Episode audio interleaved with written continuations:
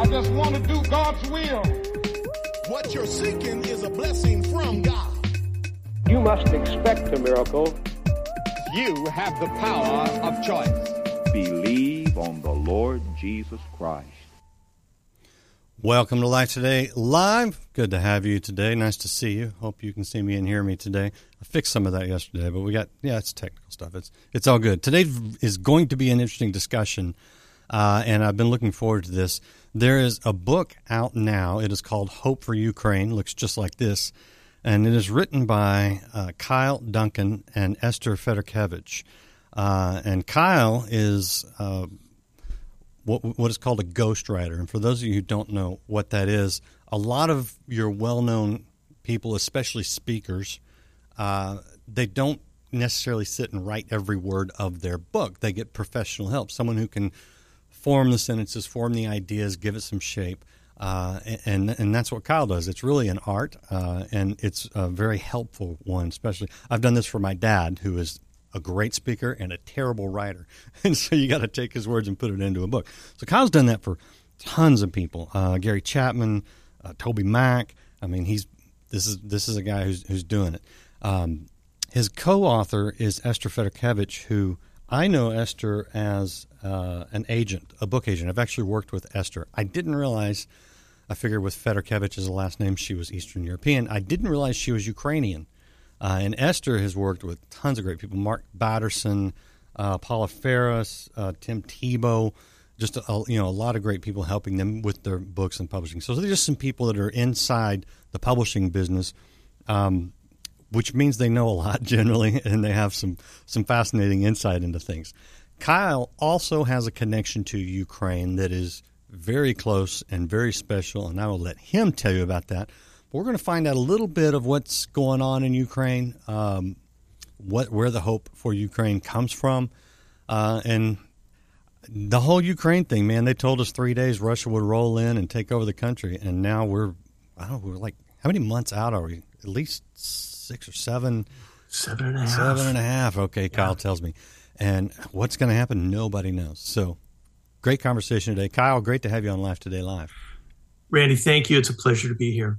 So let's let's hit it right off the top. Your connection to Ukraine, because that's that's very unique and very special. Yeah, that goes back all the way to 2005. My wife and I, uh, at the time, we had three biological daughters. Um, we felt, you know, very, very comfortable, which I think in the kingdom is a dangerous word. at least it has been in my life. Um, just when I start feeling comfortable, and, um, you know, God spoke to my wife really in a series of three evenings in a row. She was putting our youngest, who was a baby at the time, to bed. And uh, she kept hearing the first night she heard crying of a little child, not of our daughter. And she, she kind of, you know, like we're in our house, you know, like, where's that coming from? She kind of, you know, brushed it off. But then the Lord spoke to her and said, eventually over those three nights, said, well, I'm calling you to adopt a little boy. Mm. And I want him to be adopted from Ukraine, which was so specific and kind of random. And my wife was like, "Yeah, that's a former Soviet republic. I think I know where that is." Had to like get out the kids' blue globe, if you remember those from the from the kids' uh, you know playroom, and looked up Ukraine. Interestingly, Randy, she didn't tell me about this mm. for about six months mm. until we were out one night on our anniversary. And I think she figured I'd be in a great mood, so she said, "Hey, by the way." Recently God spoke to me and said we're supposed to adopt a little boy. And I'm like nah I don't want to do that. I don't want to do that. Well your readers it was kind of a Jonah story you know I ran from it for a while but I couldn't run far. I finally had to make the decision either I'm going to obey or I'm going to disobey. And we all know those decisions. And sometimes quietly without anybody knowing I will disobey the Lord. And he and I know it and maybe nobody else. But in this case I said okay Lord we'll do it. So in 07, we flew to Kiev and then we made our way from Kiev down to Mariupol. And a lot of your viewers and listeners will, will know yeah. of the town Mariupol. Yeah, it is it is the modern day Stalingrad. Mm-hmm. And that's where the orphanage was. So that's the whole story that I tell in the book. We adopted our son Zhenya in 07. Every day, Randy, we would drive by the Azovstal Steelworks, which people are now calling the Ukrainian Alamo. It's where the um, Azov battalion held out for three months mm. under heavy bombardment and then had to surrender to the Russians. But that's it's surreal to see, especially the Southwest and where the heat of the fighting is happening. That we were there. I spent about a month there adopting our son, who's now 21, by the way. Oh wow, yeah, no, that is well. Side, sidebar: When your wife comes to you and says, "God told me this," uh, yeah. and you think I don't know about that, right? Maybe you yeah. misheard God, right? Maybe, maybe, yeah, it's your own head, right. not not God. How did right. you know that it wasn't just her wishful thinking or some strange, you know, yeah. synapse, and it was God? Right. Great. That's great. Um, yeah. Well, you know, and my wife is, I would say, you know, talking about it was like the fivefold ministry. I'd say she, um, she's a teacher who has prophetic tendencies, but she's not a prophet. So when she says these things to me, which is not very often, um, I stand up and take notice. But I think I was just running from it. But eventually, um, a Christian adoption agency called America World, based in Virginia, wonderful agency, who works in Ukraine, came to speak at our church and kind of give an information thing like on a Tuesday night. So I went with my wife. I was kind of innocently going along. Like she casually dropped it on me, and she she knew I'm I'm dead, you know. So I'm sitting there, and Steven Curtis Chapman comes on the screen mm. as the spokesperson, right? And and you know, you probably know he's adopted three daughters from China, yeah. and they have three biological children. And in that, he talks about James one, where it says, "Take care of the orphans and widows." Well, we've all read that voice, that that verse, and said, "Oh yeah, we're supposed to really help the needy. That's part of our calling as followers of Jesus." But that time, I read it, and it was an assignment, and I knew it. I knew the Holy Spirit was like, "You need to get on board with your wife."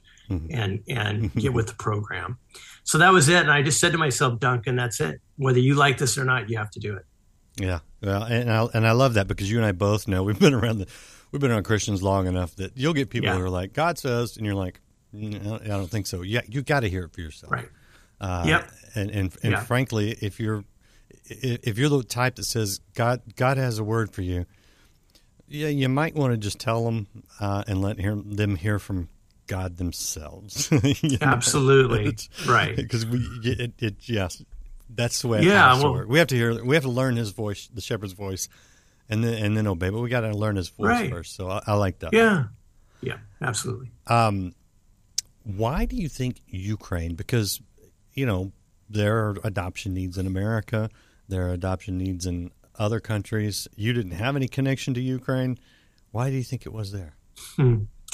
You know, it's one of those things you think about, like when I'm in heaven like I, I am not a theologian first of all so i don't know if we actually get to ask god questions. Maybe you hear but i'm asking someone uh, that question. But no i think that basically we um, we felt we, we had lost a son uh, in 01 randy to trisomy 13 okay? So that's a horrible genetic disorder.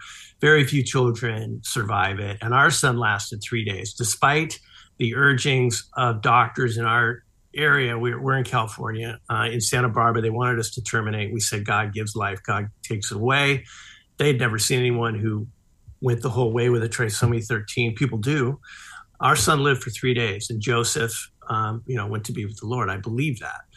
And um, so, you know, that that why Ukraine? I know. So I know why God led us to adopt a son, but why Ukraine? I think um, I will not know that mm-hmm. until the other side. But I do believe that of this, what is it now, 8 billion people on the planet, there was no accident that God said Ukraine. And I tell the story again in the book, but um, it's one of those things in life, Randy. I'm, I'm, sure you've been through this many time with your times with your wife, where you go, okay, there's a hundred things that need to happen for for this thing mm-hmm. to occur in our mm-hmm. lives, and there's a probability in the in the earthly realm of maybe eighty percent of those coming together. But when you see 99 or to 100 of them actually those dominoes fall, yeah. That's that's Jesus, that's the Holy Spirit for me. And that's what we saw in Ukraine. And so and just the life that my son has lived, it's not been easy, I tell you. He went through a lot of abuse and a lot of abandonment and he's had to work through a lot of stuff as we have. There's great books on adoption and some on international and dealing with kids with um, trauma background. but it's it's a real mixed bag, man, and it's it's been a brutal road, but God's been there every step of the way. Uh, sorry about the trisomy 13. Uh, Thank you. My pastor's son, who uh, you know spent a lot of time with, had a daughter, and I think she lived about three months, I believe. Wow. And that's that's, that's a long a, time. that's a, yeah, it is a long time, and that, and that's that's tough, man. I I feel for you. Thank you. Um, Appreciate it. How old was your son when you adopted him, the Ukrainian son? Yeah, he was six. So again, we're in 07. So just to give you a little context, um, Mariupol is kind of the prize of southeastern Ukraine. It's a big port city. It's got the steel factories that we've all seen on the news. And, um, you know, we had a wonderful experience there. The people are cr- incredible. Um, we met a lot of believers just through America World. I'm still in contact with them. Um, our our facilitator, sort of red tape cutter, Yuri. I'm friends with him. Um, he's he's prayed me through this book. So yeah, it's it's and then in, in 14 we saw the civil war break out, right? And we saw two things happen. Crimea was annexed by Russia, which actually people may not know has been in in Ukraine's possession since 1955, and basically was given to Ukraine when it was when it, they were part of the USSR by um, by the Supreme Soviet. The, the leadership in the Kremlin gave Ukraine uh, Kremlin, to, excuse me, Crimea to Ukraine. So that part of the country, you know, we saw the Civil War, we saw the uh, annexation of Crimea, and Mariupol's right there. Mm-hmm. And it, it, has been the front line of the civil war in Ukraine, uh, going on eight and a half years now. So the conflict for Ukrainians, uh, this has been an ongoing singular event for them. Like I made the mistake when I was over there in Poland and, and in Western Ukraine, I'd say, where were you when the bro- war broke out? well, you and I, and most Americans, that's February 24th. For them, it's, oh, in 2014, yeah. when Putin backed the separatists and sent troops in but denied it. And, um, you know, so it's been a really interesting journey for my family, very personal. So, uh, my understanding, and correct me if I'm wrong, is that there are a lot of ethnic Russians in the eastern part of Ukraine. Absolutely. Russia's been moving people into the eastern part of Ukraine. Yeah.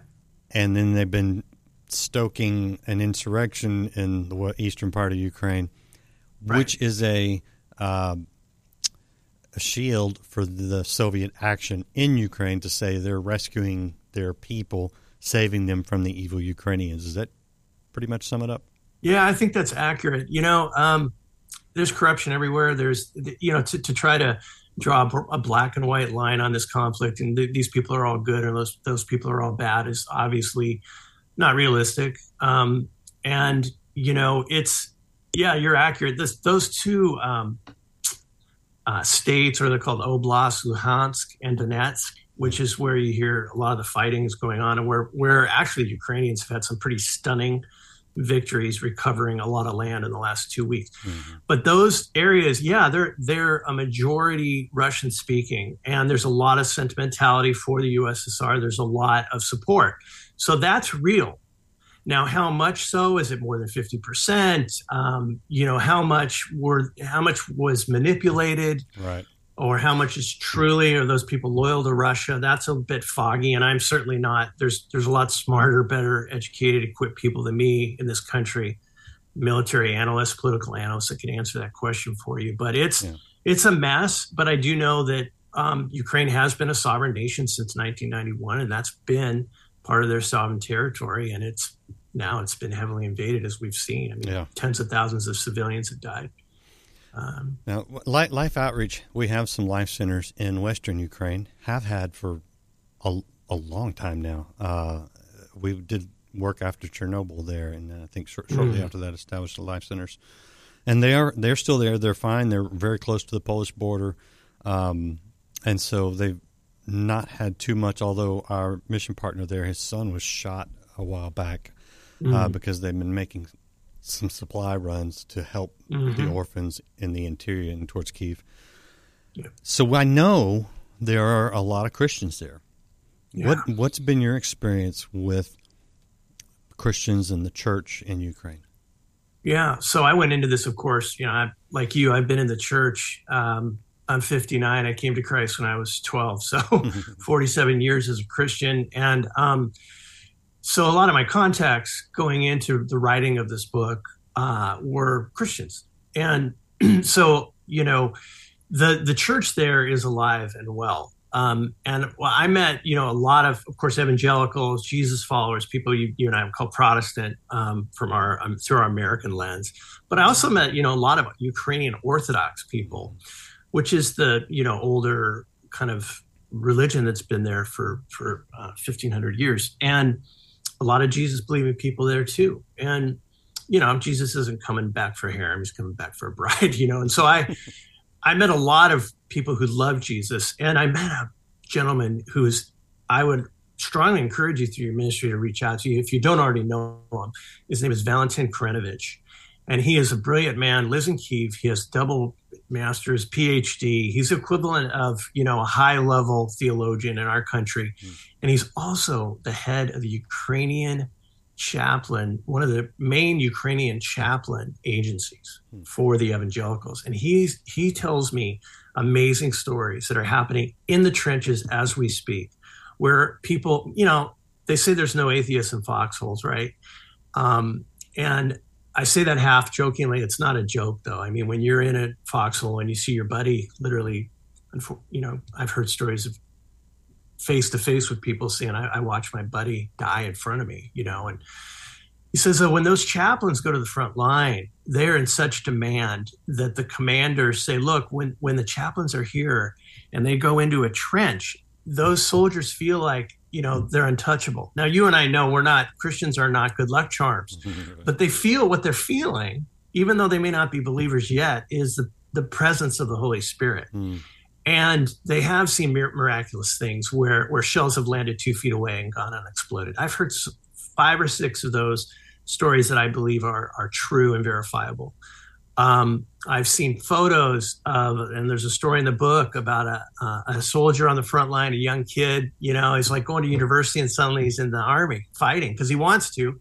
Doesn't have a doesn't have a, a, a vest, a protective vest. Mm-hmm and he's going house to house. This is back when Bucha and Irpin and the Russians were, were fairly close to Kiev, but we know they were eventually repelled. But so so this Christian group gets this vest from America and manages to get it to you know a bus driver at the at the border um, of eastern Poland, western Ukraine, who takes it to Lviv, and by from Lviv in western Ukraine, it goes by by civilian vehicle.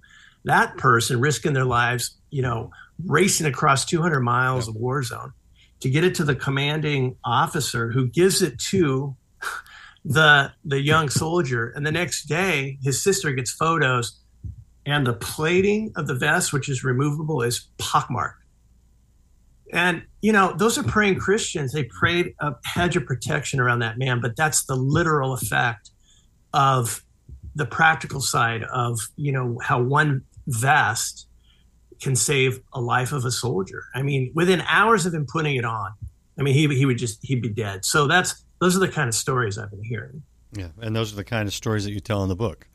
Yes, sir. This is the and book. It's, it's Hope yeah. for Ukraine, uh, and it is available now. You can get it wherever you buy books from Chosen Books. Um, eh, how, how did you feel when you watched the uh, the Russians rolling into the country, especially in the east and in, in Mariupol? heavily.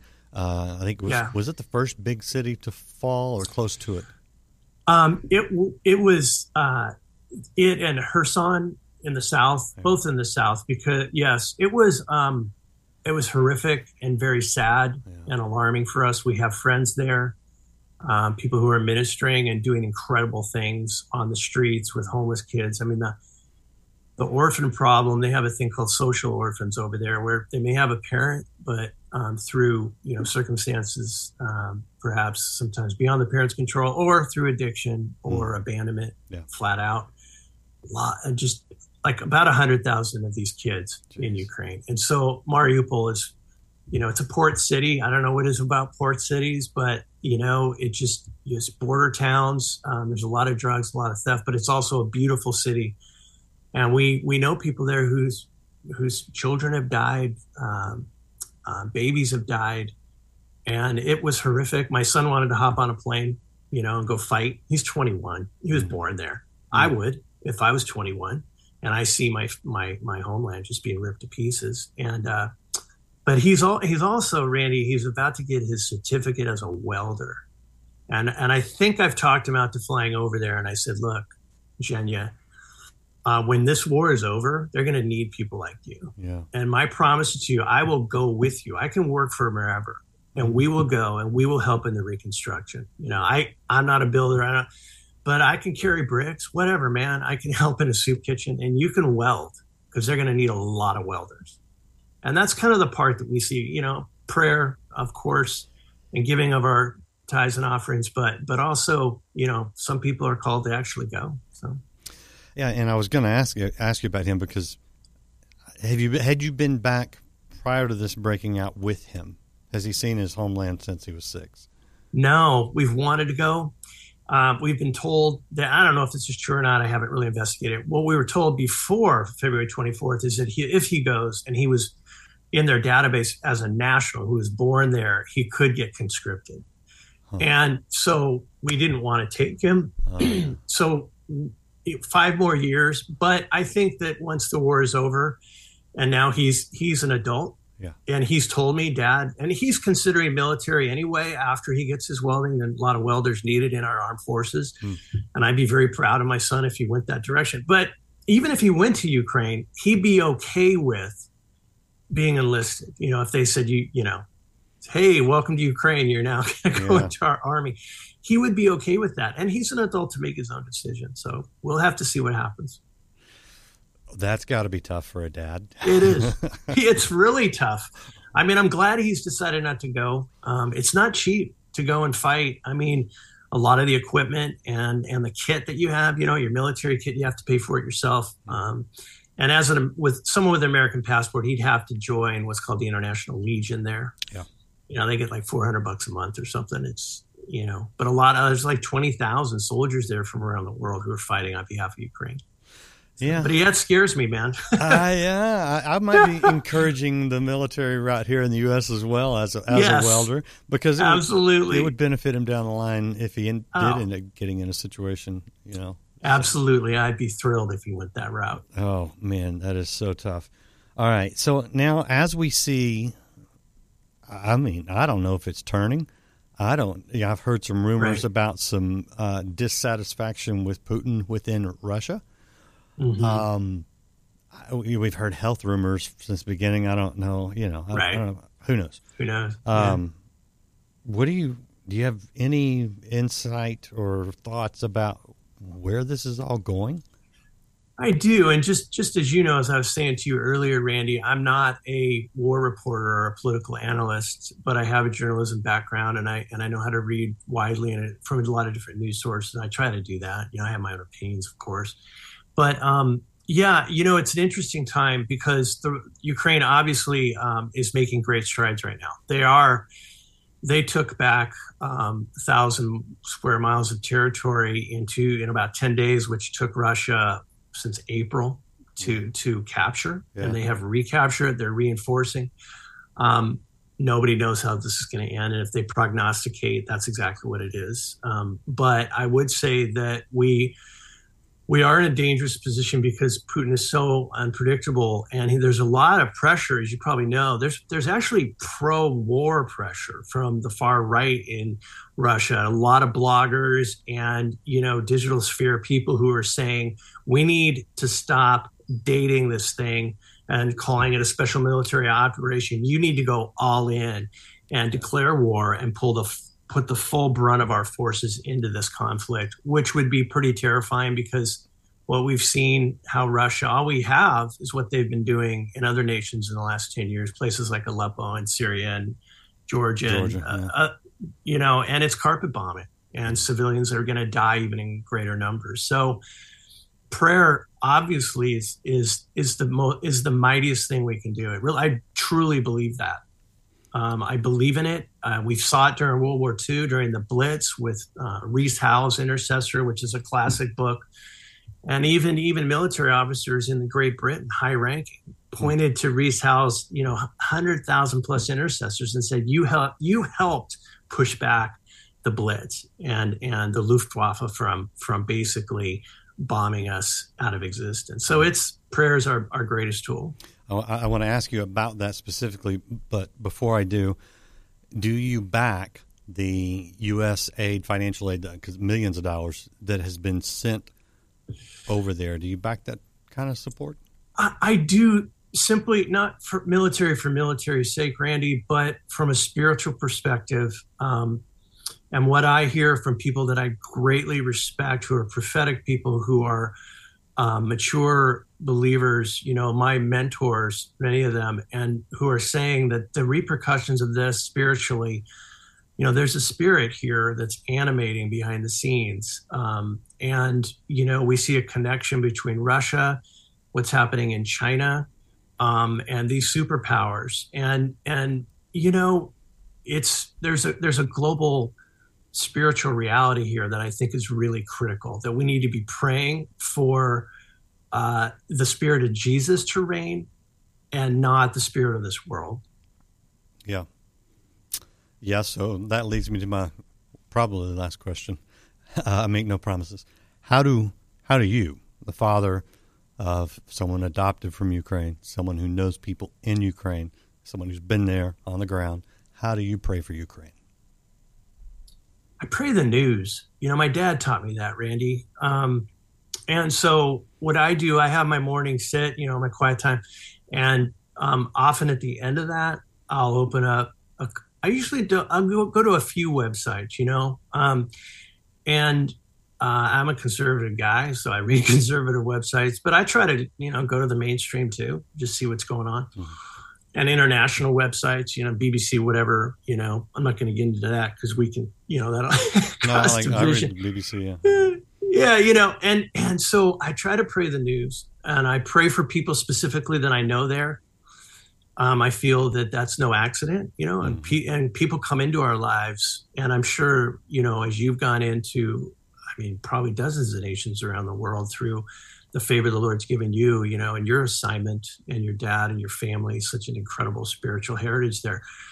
You go into places and you make divine connections. And I, I try to pray into those relationships and keep a list of those names. Um, I pray for the peace of Christ. Um, I, I, believe that Jesus wants peace there. Um, and, you know, I, I pray for the Russian people. You know, again, I don't want to demonize yeah. the whole country. There's yeah. a lot of Christians in Russia. Yeah. And I pray righteousness would stand up and that, that righteousness would prevail there and that revival would hit Ukraine. Yeah, I do. I believe. I believe. yeah. and, and Russia. That. I mean, I, I know and Russia. I know missionaries and Bible teachers in Russia right now, uh, and so this is not definitely not a program to condemn uh, the Russian no. people. We do think what no. Putin's doing is wrong and evil and hurting right. people, uh, right. but uh, it's a tough situation, and it's one that I think outside of God only gets worse. Oh, absolutely. It's, and that is why I believe. And again, I, I, I don't want to attack, you know, individuals, but, but what's happening there with bad actors is, is I just don't believe it's of God. This kind of violence and invasion, um, I don't find it justifiable or legal.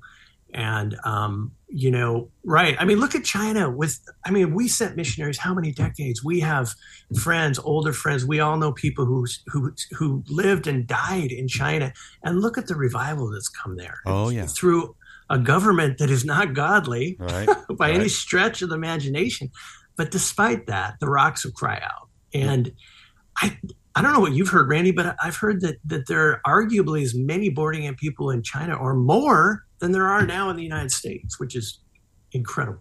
Well, yeah, I mean, the sheer the sheer population of China lends itself right. to that. But yeah, Yeah. the underground church in China is thriving. Right. It's it's Yes. it's big, uh, and you know, we you and I both know we don't put our faith in any government. Uh, we got No. problems in our own government right now, to say Right. the least.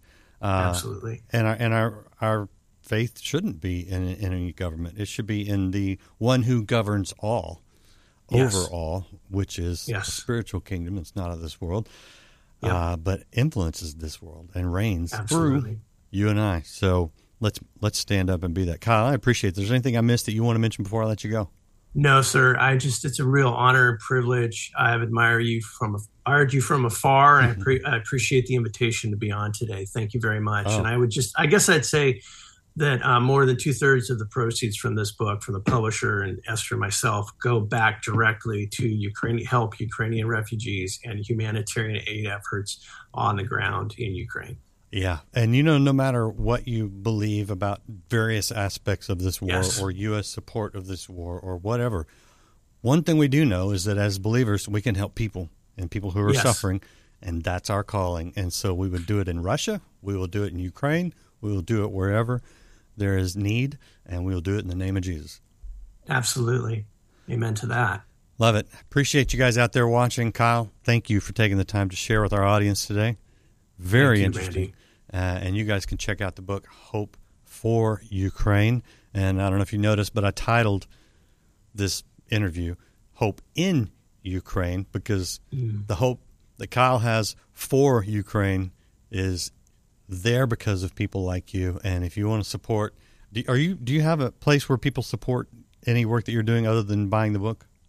Well, there's a resource section in the back of the book, Okay. and then also if they people want to reach out to me on Facebook, I can give them a list of those those sites. I mean, I would say just off the top of my head, Samaritan's Purse is in the book. It's mentioned, so I don't mind throwing it out there. Operation Blessing, Convoy of Hopes. Um, those are three that just come to mind directly. and and Life Outreach International. Yes, sir, of we are- course. we are helping in Ukraine right now. Yes. uh, Yes. So, but any of Hundreds those, of others great Christian Yeah, organizations. and Yeah. you know what? Yeah. We're we're we're all part of the same team. So when you Absolutely. help, when you help uh, Yes. any of those, uh, Convoy of Hope, great organization. Uh, You know, Franklin Graham. When you help any of those, you're helping us as we all. Man, we work with those guys. We work with those Yeah. various organizations in different countries, so it's it's all one big thing. so Well, thank you for your hard work in Ukraine as well, sir. Appreciate, Yeah, it. absolutely. And again, I appreciate you and, and the stories. There's a lot of great stories in the book. Uh, you'll have to get it for yourself and know that when you do it, you are helping bring hope to Ukraine. And uh, and check out you check out his Facebook page if you want to connect with Kyle directly. Uh, otherwise, get on your knees and be a part of that army of prayer. I think we easily overlook that, but it is more powerful than we know. So that's it. Come back, hit share, hit like, hit follow, hit subscribe, and we'll see you again next time here on Life Today Live. God so loved the world. God so loved the world. In spite of our rebellion, in spite of our sins, in spite of our failures, God says, I love you. I love you.